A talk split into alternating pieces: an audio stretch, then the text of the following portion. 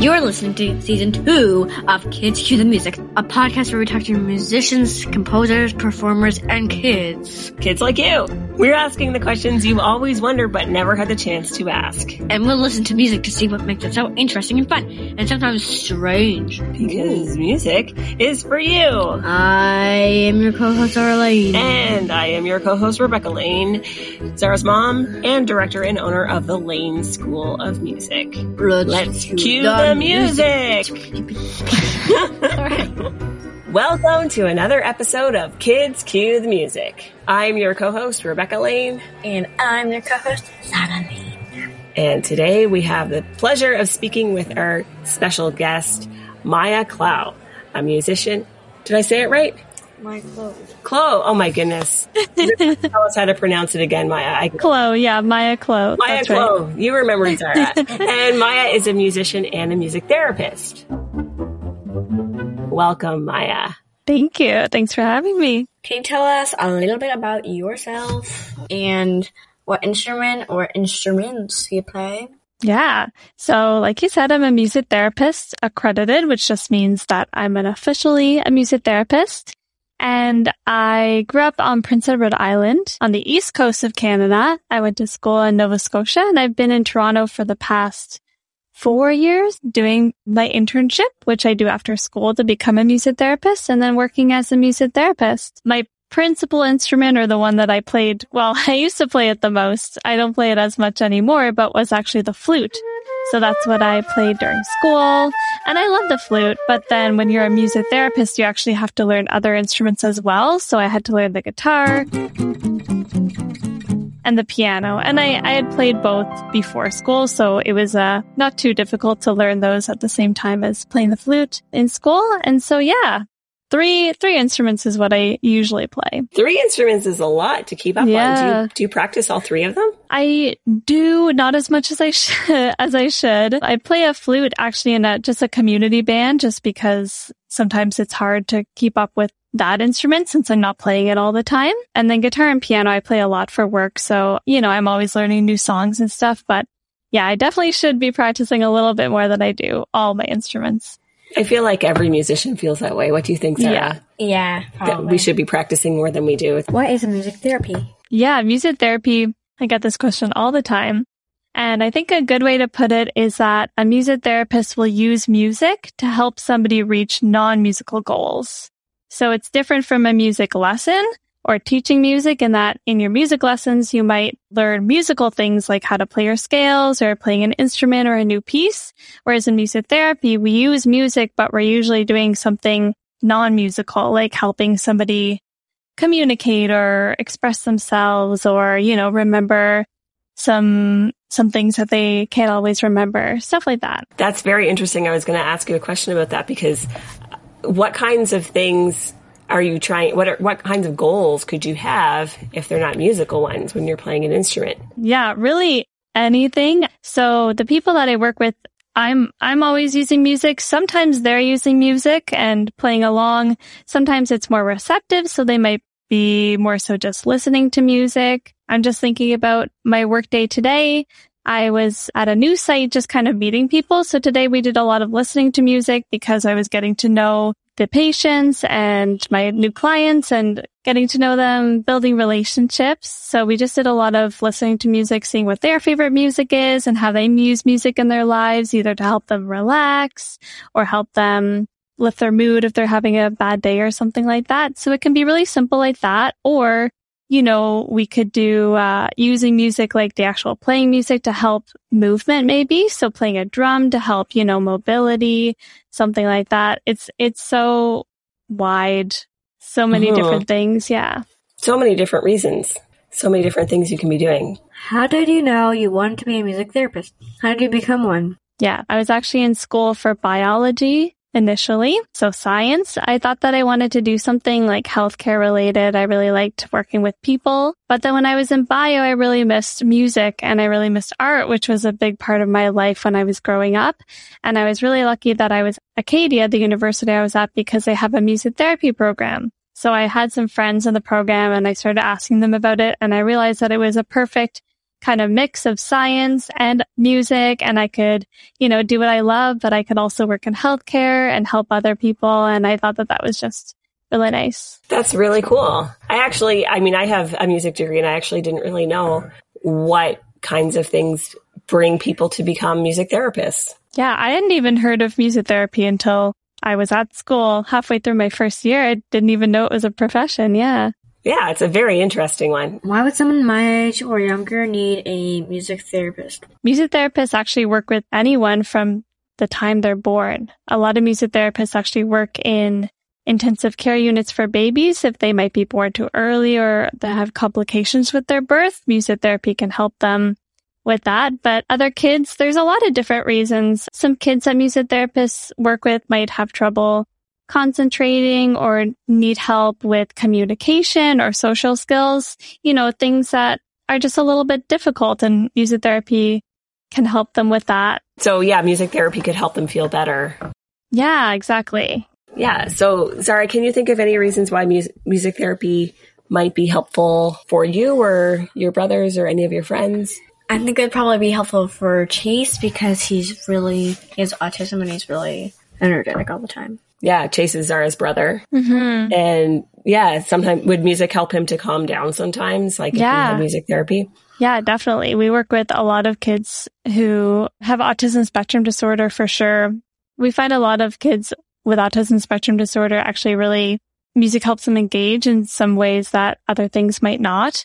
So that's really beneficial. It can help with you know, communication, like singing. Sometimes communic, like verbal communication is hard, but singing and that kind of commu- communication or communicating through music actually works a lot better. And then through that, we can kind of integrate or work that into verbal communication so we can develop those skills using music. That's very interesting because I've mm-hmm. often wondered, I've, I've heard about people and children who speak naturally. They don't mm-hmm. learn how to speak at the same time that other people learn how to speak. And so is music therapy something that would help them? You say, you mentioned that singing is sometimes easier for people if they can't speak, they can still sing. So can, yeah. can you just tell us a little bit about what that's like and yeah, how you definitely. would work with someone who would need that? Yeah. So our brain is so cool.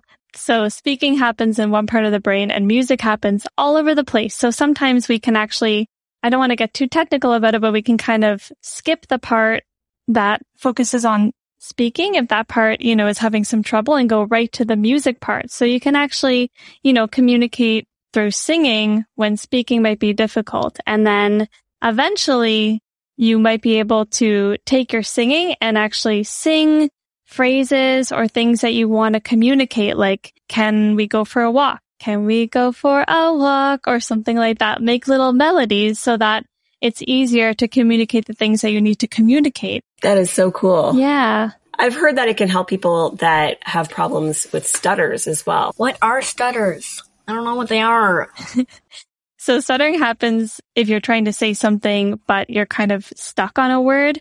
So it might sound like, say I'm trying to say the word shoe. I'm sh, sh, sh, sh, shoe. Kind of hard to get the word out. I think Chase does that a lot. He's like, but, but, but, but, but, but, Zara, Zara, Zara, but, but, uh, it's a pretty, he does it a lot. He does. Yeah. yeah he yeah. doesn't officially have a stutter. Yeah, but I mean, but, like, he, he does it a lot. Yeah. And I think it doesn't normally happen when people, what's it called? When people get the air knocked out of them, like, they can't even breathe. Like, gasping for air and stuff. Like, we try to say stuff but you can't. That happened to me once. Once I fell on my back on the monkey bars, and I, I, was trying to talk, and I was like, I need water. And I couldn't say anything. Yeah, it might happen like that. I'm not really sure. Yeah, it's kind of the same thing, right? So we're we're skipping the part of the brain that's focusing on on speaking, and we're going right to the singing part. So a lot of times people who have stutters when they sing, they don't stutter which is really cool. That's exactly what we're doing. So that would definitely help someone with stutters as well. Yeah, very cool. Maybe mm-hmm. we should sing more in our house. we already do. We actually do sing quite a bit. But already. you shouldn't sing anymore because you already sing a lot. It's true. No one wants to hear me singing anymore. Okay, going on to the next question. When I get to learn how to play an instrument during music therapy, I need to practice in between like I do for lessons. Yeah. Often in music therapy, if we're playing music, sometimes it's it's just small percussion instruments, things that you don't really need to learn, but sometimes we actually do learn music and that's one of our goals. So when you're learning an instrument in music lessons, you're learning a lot more than just an instrument. You're learning communication, you're learning, you're developing dexterity, which means you're able to move your fingers. So when you're playing the piano or a violin or something like that, you're developing movement. You're also developing self-confidence and you're developing self-expression, being able to, you know, express yourself in more ways than just verbally. You can express yourself musically as well. And you can build your confidence by learning how to play an instrument and performing during recitals and stuff like that. So if those are goals in music therapy and the person I'm working with is interested in learning an instrument, then we can definitely do that. As for practicing, I mean, I always encourage anyone who's learning an instrument to practice, but I think there's definitely a lot less pressure in music therapy because we're working on more than just the instrument. Yeah, that makes sense. So it's not so much about the progress in how you can, how well you can play the instrument. It's about the progress in your other goals. Exactly. Yeah. Makes sense. Mm. That sounds fun, actually, to not have to worry about just getting better all the time. I want, I need to get better. I need to get way better. I don't know how to do this. I just need to get better at playing this. I don't know how to do this. Okay. So composing can be a part of music therapy. How do you inspire kids to compose? Do they ever perform their compositions? Yeah. When I'm thinking about kids specifically for composing. It can be, it can be, you know, really daunting if I say, let's write a song, right? That seems like a really difficult thing to do, but sometimes it can just happen really spontaneously. So in a session, a kid might be, you know, just singing something about their day and I just kind of, you know, grab my guitar, sit down at the piano and start working with them, singing back to them what they're singing, maybe adding on. And before you know it, we have like a little song and it can, it can be simple like that. Or maybe they, you know, they want to say something more. And once you start, you know, developing a therapeutic relationship and you do that a little bit more, then they might have the confidence to maybe write about other things. But I think also making sure that whatever we're writing about is what they're interested in and also what they want to say. I haven't done a ton of songwriting with kids, to be honest, but I've done a lot with adults in some places that I work. And a lot of people that I work with to write songs actually don't have any verbal communication ability. So that's really cool in that, you know, they're able to communicate with me in other ways to say what they want to say. And then we write the song together. And then they have this this song that they're able to express what they want to say that they're not usually able to express through words. So that's really cool. And I've actually done a couple like song sharing events at the places where I work where they're able to, you know, people can gather, you know, before COVID when we could do that and they're able to share their songs with their friends and their family and the other patients. So that's, that's really cool. And that also helps them to build their confidence as well. Yeah. So I think just, you know, keeping it simple and making sure that they know that there's no pressure and it's not as scary and also making sure that it's something that they're interested in and that they want to say. So they do perform it then. Yeah. Oh, so cool. Um, I like that idea of having like getting people together and performing all of the songs that you wrote. Yeah, together. like for somebody who knew how to write out notes, but they didn't know what the notes were, they could um, just draw notes and then somebody could play it and it doesn't matter what the notes are. It could just be a song anyway. Yeah, exactly. Anything could be a song. And they usually have lots of cool ideas about what they want the song to sound like, different instruments that they want to in the song. So I'm able to, you know, make some recordings and, and do stuff like that. Yeah. So that they can have their song to listen to whenever they want and share with other people. Yeah. Do the songs always have words? I mean, not all songs have words. So. Yeah, not all songs have words, but yeah. in music therapy, do they typically have words? When I would say like not formal, but when I'm doing like a songwriting inf- intervention, they usually do have words, but not all the music that I make with my clients have words, but that's more so, I would say if we're improvising in a session, I have a lot of clients that like to just sit down at the piano and go, and then I might, you know, support them on the piano or on a different instrument. So sometimes we create music in the moment and those songs, sometimes they have words, sometimes they don't. Can music therapy be done online? Yes, it can be done online. I mean, most things can be done online, right? Like, yeah. I mean, but you can't do apple picking online though yeah, most things can be done online. You know, it's a little bit difficult. Like like most things online, like music lessons online. But yeah, definitely during the beginning of COVID, I was doing a lot of music therapy online. Right now, I'm still doing a little bit, not as much. It definitely helps to be in person and it doesn't always work online, but I do a couple sites online. Yeah. I know what the hardest thing to do online is. What? Go apple picking online. That does sound quite difficult. Yeah. And I mean that. I mean, maybe the apple tree would have a computer set up, but you you can't you can't go apple picking and because you, the tree is on the other side. Maybe like virtual apple picking, like someone is actually picking the apples, but they have a camera and you're telling them which apples to pick. and then they mail them to you or something.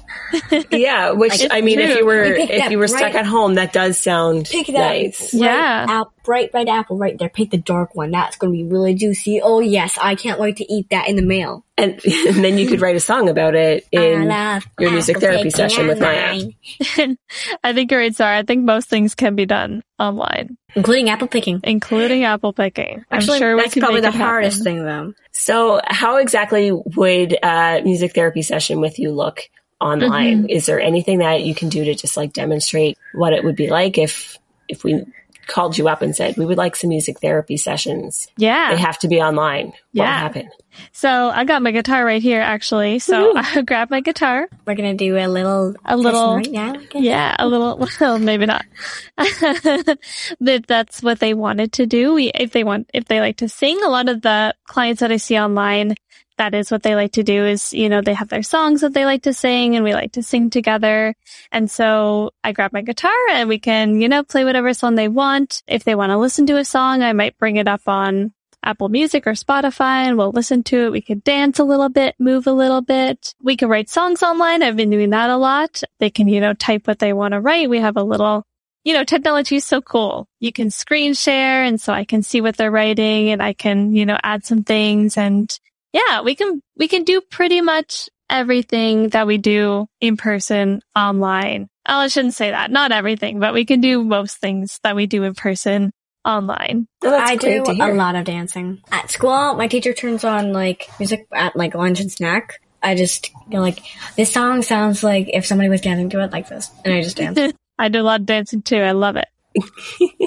Maya, would you say that in general, we kind of use music in a therapeutic way just in regular life, like outside of music therapy officially? Do we kind of use music to help us through our days most of the time? Mm-hmm. Yeah, I think definitely we do. You know, think about why you put music on. It's, you know, because you want to remember something that the song reminds you of, or you want to feel a little bit better, or you want to, you relax a little bit, you put on some soothing music, or you want to dance, so you put on some music to dance to. Uh, so I think definitely we use it therapeutically. The difference between using music in your own life therapeutically and music therapy honestly is just a music therapist. So working with a music therapist, somebody to help you, you know, use it in the right ways to reach whatever goals you have. And to kind of guide you along, Exactly. I would imagine. Yeah. So that, yeah, you actually go forward towards your goal. Mm-hmm. Would you like to play a few rounds of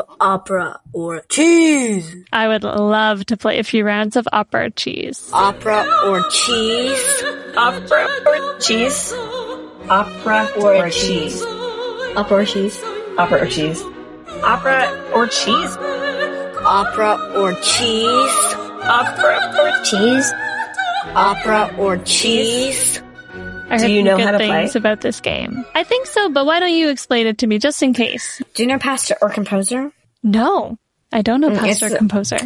Well, I mean, I think once you said it was pastor. or- pastor or composer. so this is a, it's a similar kind of game. So why don't you explain it? So my mom, That's me. she has to guess. No, I guess? Yeah, no, uh, sorry. I uh, can guess sorry. this time. Do you want to read them and we can guess? Yeah. Oh, that would be fun. Okay. Say it, say the rules and then you can look at the list and you can ask them. And Maya and I will guess. Well, how do how will I know? Um, you just pick some off the list. See, there's a, well, explain the rules and then I'll show you how to, how So to this time it's gonna be me, and we'll say a Italian word. it's usually Italian. It's not always Italian. Yeah, I mean, A word or a few words. and you have to try to guess if it's a kind of opera or a tasty kind of cheese. All right. Give me the phone. So is this going to be the name of an opera or the name of a cheese? Okay. And you see there's a whole list of Okay. each. Okay. So Gorgonzola. I think that's how you do it. Gorgonzola. Gorgonzola. I think that's a cheese. I think mm-hmm. it's a cheese as well. It's a cheese. Okay. I seem to be not be good at this. No, I mean, you have to pick hard ones, but it's hard if you don't know what they are already. Sometimes I pick operas that I've never heard of and the guests are like, oh, I know exactly what that is. And I feel so silly. Carmen. I think Carmen's an opera. That's my guess. I guess opera as well. Carmen is an opera. For sure. You actually know some of the music from Carmen. You would recognize it. That But I think this time you have to go first. Okay, I'll go Because first this it's time. You're right. It's not fair if I always wait to hear Maya's response. Okay. Or Ami du Chambertin.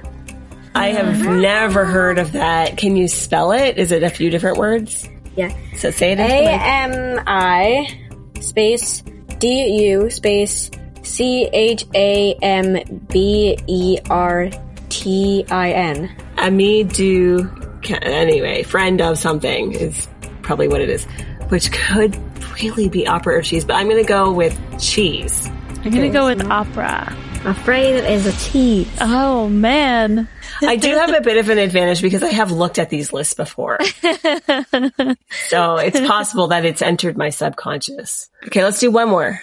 These are really, really, really, really. This is just. I'm, I'm just gonna say one that's super obvious. We're not gonna guess it. It's Billy Budd. Billy Budd? Yeah, that, that's just the obvious one. It's an opera. Really? I wouldn't have guessed. I, was I would have cheese. guessed cheese to be oh, honest. Oh, sorry. I don't assume that we know. Okay, pick one more. One more. One. Last one. Last one. Okay. Poises de Burgoyne. I don't know how to say that. E poises. Can you spell that word?